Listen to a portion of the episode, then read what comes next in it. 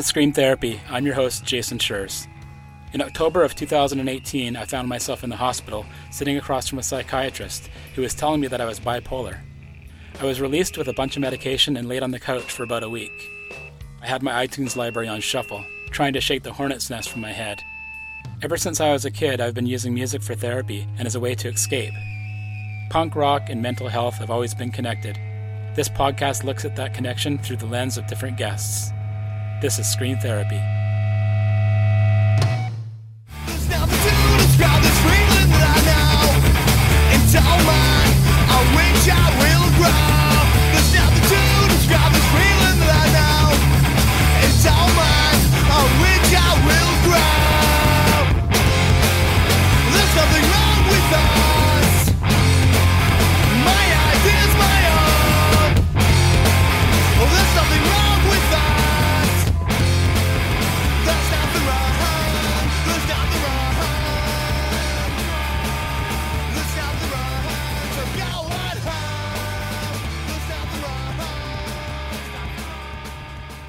Mental health has been stigmatized in the music scene for a long time.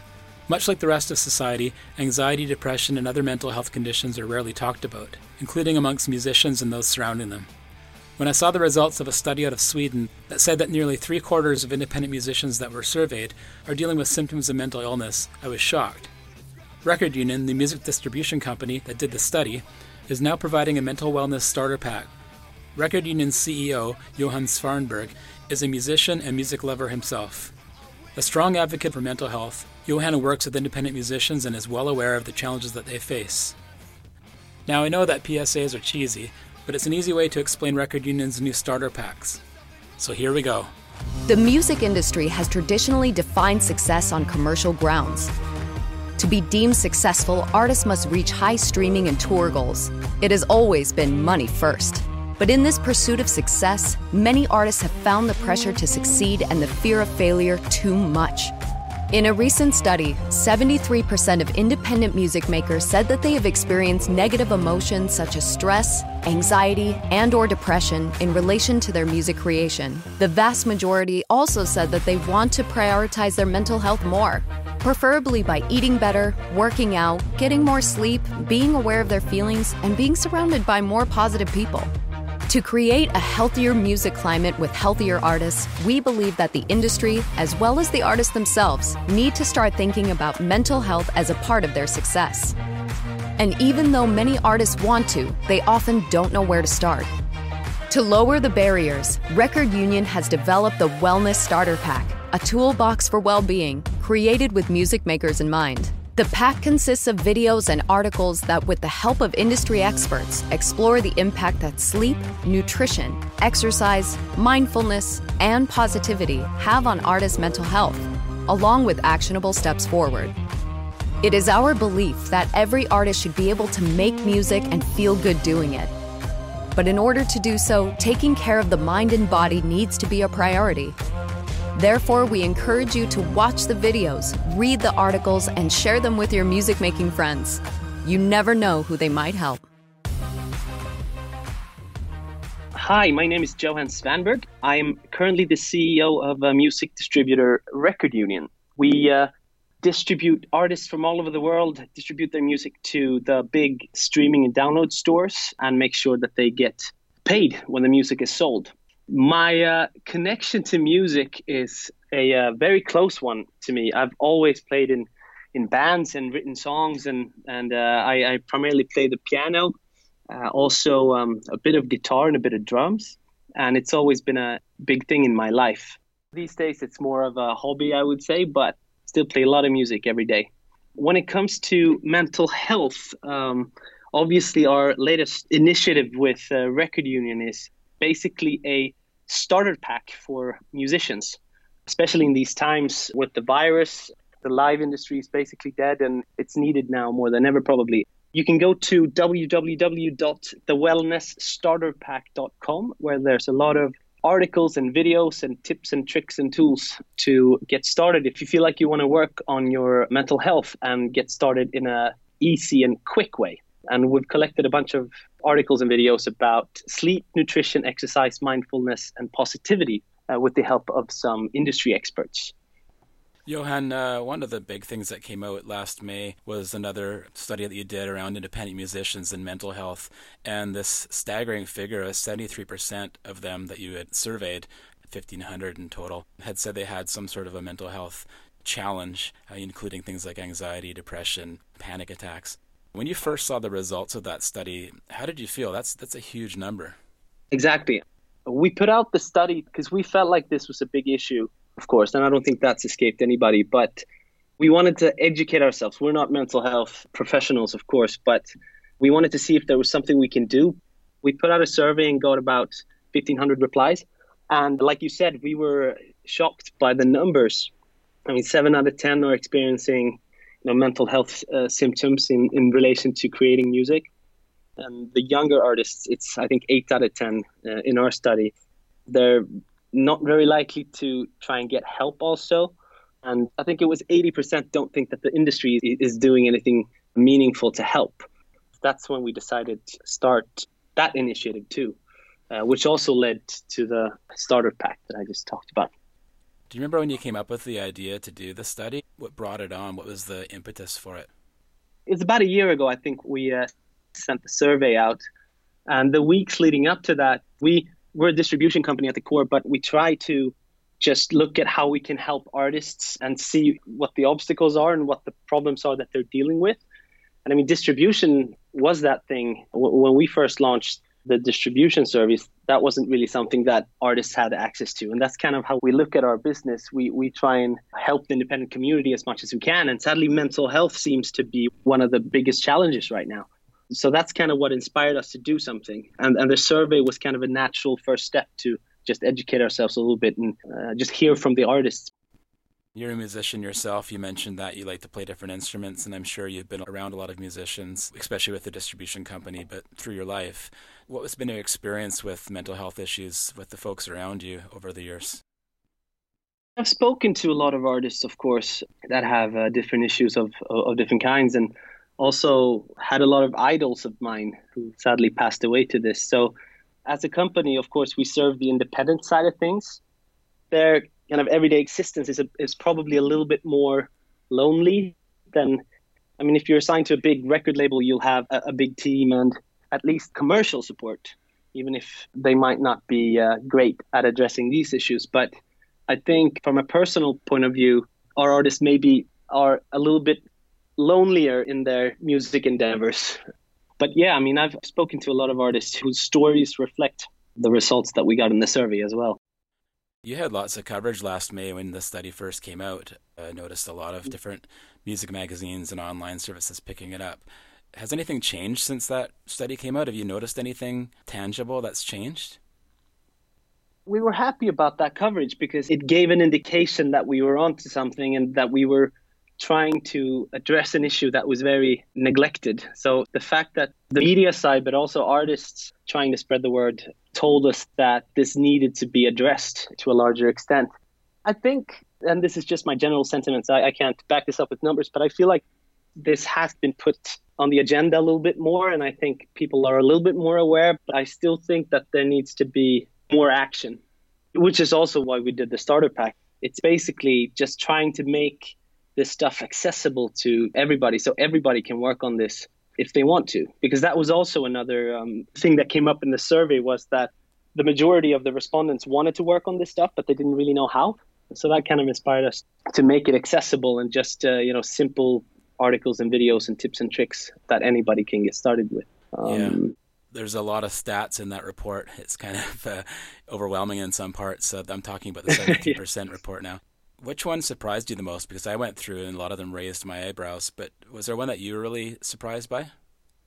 Yeah, I mean, the sad one for me was that younger artists are less likely to get help, but younger artists are also overrepresented in all the numbers. So there's this big group of young artists that are having these problems, but they don't really know what to do with them.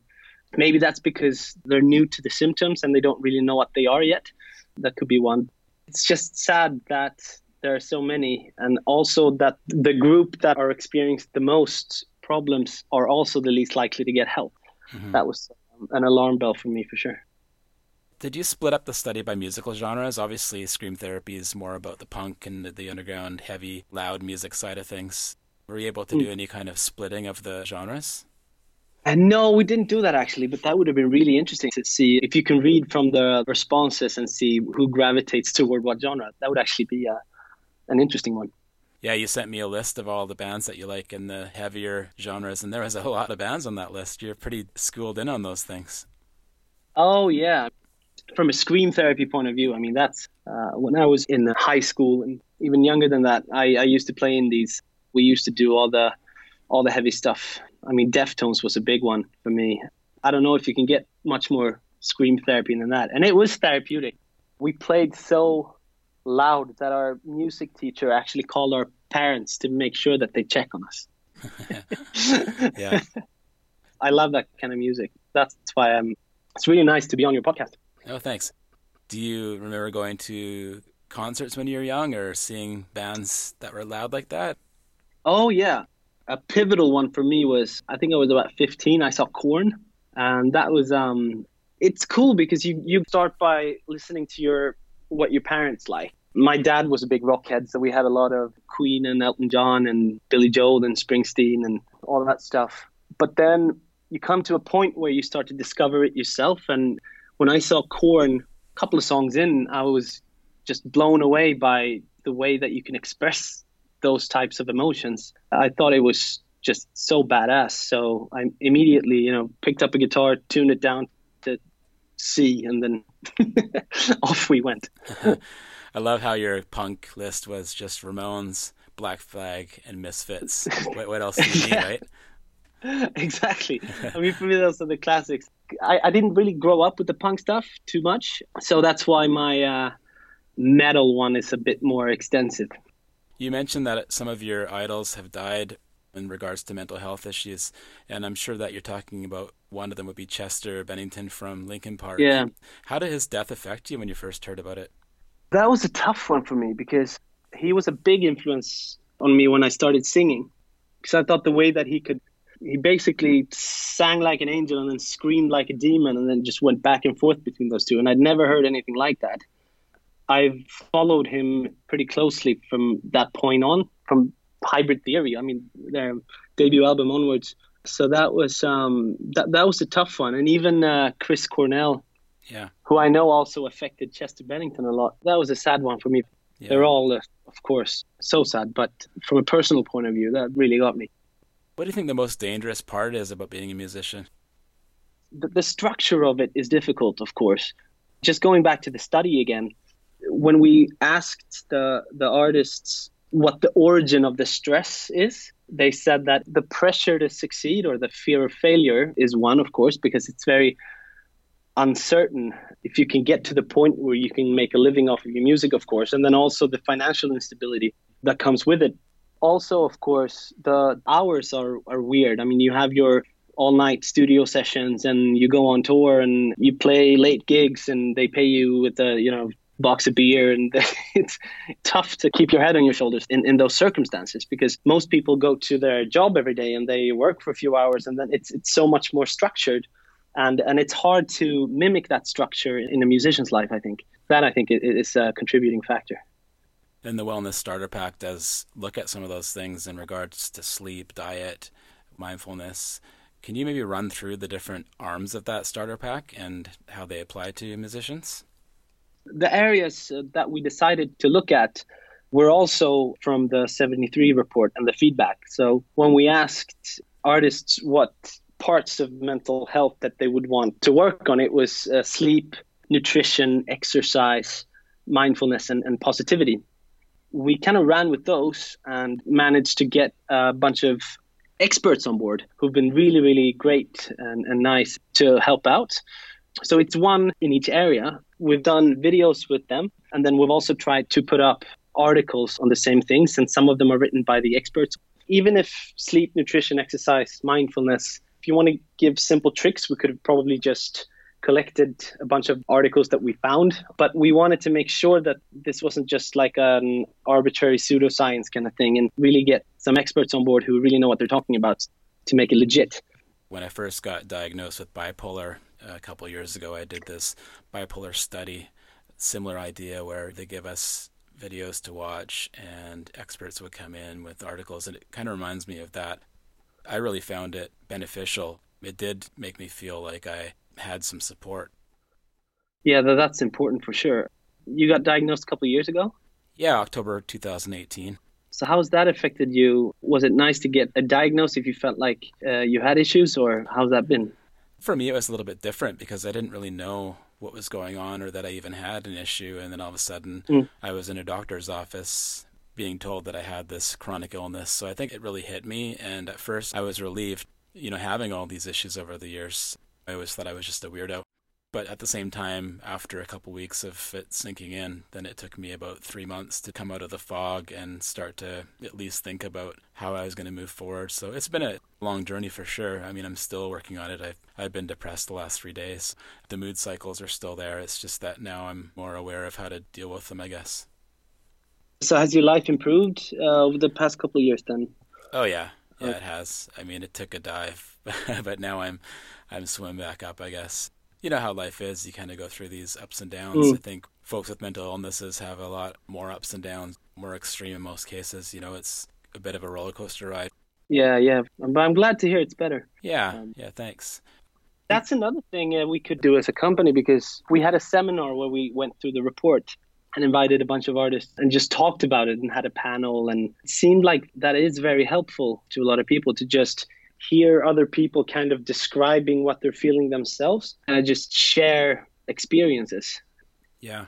So um, th- that's something that we should probably try and do more of in relation to this starter pack and the 73 report. Another really good thing that I've dealt with over the last couple years is support groups. Those mm. can be super effective, and I've started to facilitate my own as well. They are really great because then you're in a room with folks that understand you're not being told anything. You're able to speak with your heart on your sleeve and have other folks just yeah. support you. That can be really effective as well. What advice would you give to independent musicians now that you've done this study and seen the results? Try and do what you can to address these issues with, of course, the options that are available to you. I mean, in Canada, you're pretty good with healthcare, right? Um, yeah. I mean, in Sweden, it's it's accessible at least to uh, basically anybody.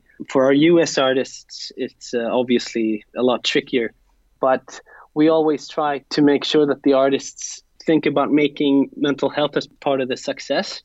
Uh, because it's so easy to just get focused on streaming number in the Spotify client or you know booking the right shows or or whatever it is. But it, it um, it's really important that you um, are mindful of these things if you can, even if you don't have any problems, you should try to look at it as a. We we came across a term that we liked, prehab.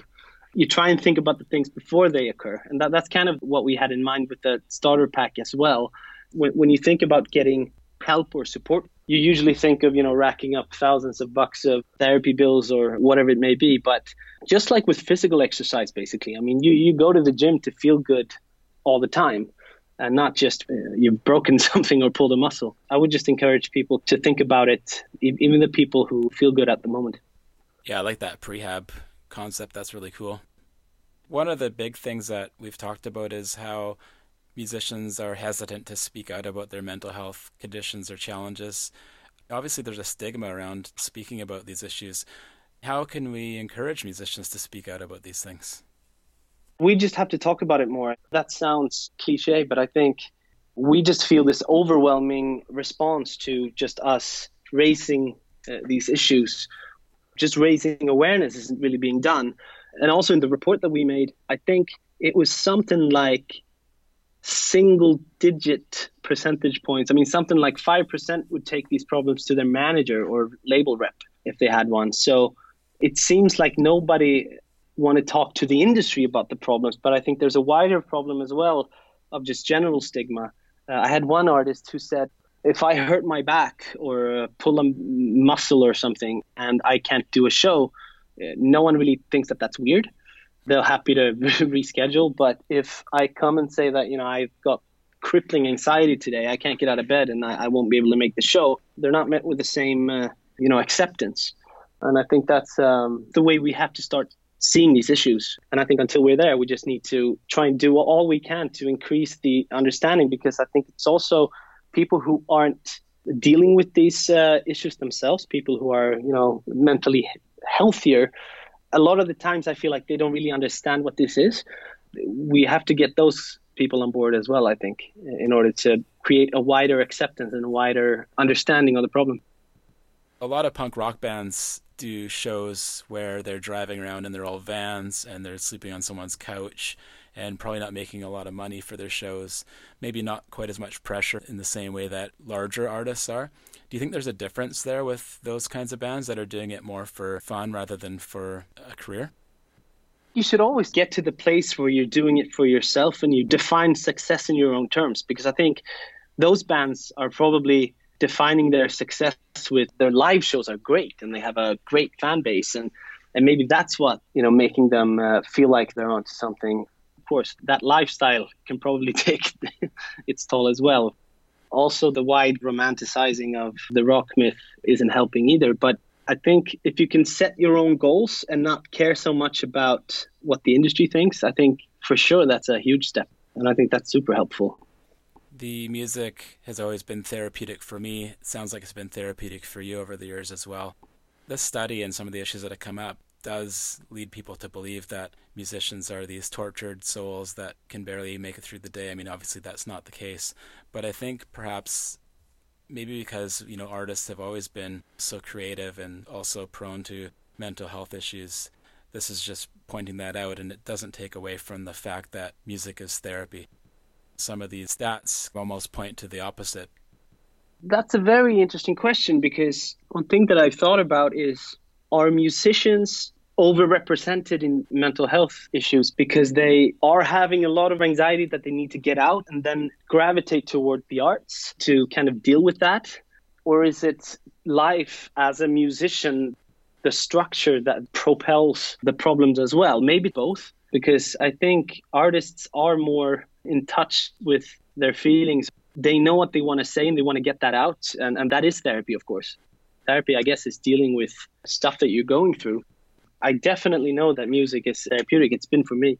But it's kind of a chicken and egg thing because you take people that may have a lot of anxiety from the get go, who tends to end up in the arts where they can express those feelings. And then you put them in this environment where there's late nights and booze and drugs and financial instability and all that stuff. It probably can be a downward spiral as well.